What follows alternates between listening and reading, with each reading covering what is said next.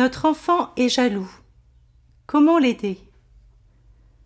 Le père de Nissonnet nous répond dans son livre Conseil à des parents d'ados.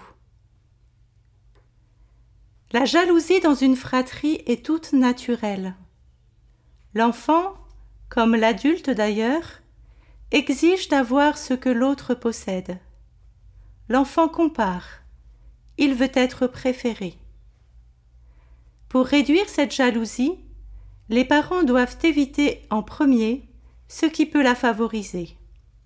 Par exemple, avoir des préférences, ou plutôt nier l'existence de ces préférences qu'on se cache à soi-même, comme si elles étaient coupables.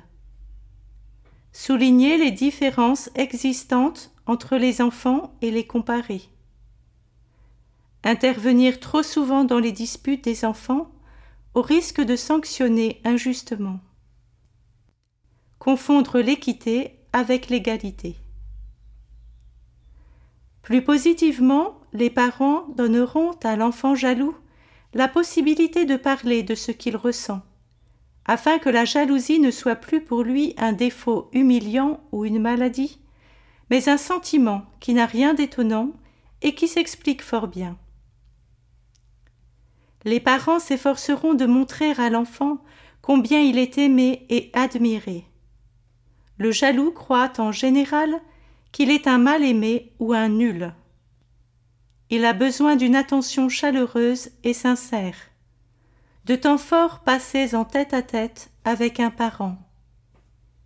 Il a besoin de reprendre confiance en lui, d'être valorisé, en particulier par son père qui sera le miroir de ses qualités.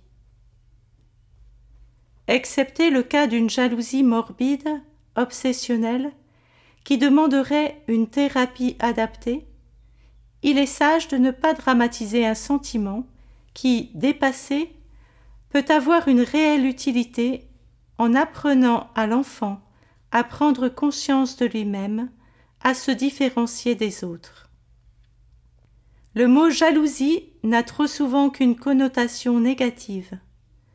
On peut regretter qu'il n'existe pas un autre mot pour traduire un sentiment qui n'est pas forcément coupable.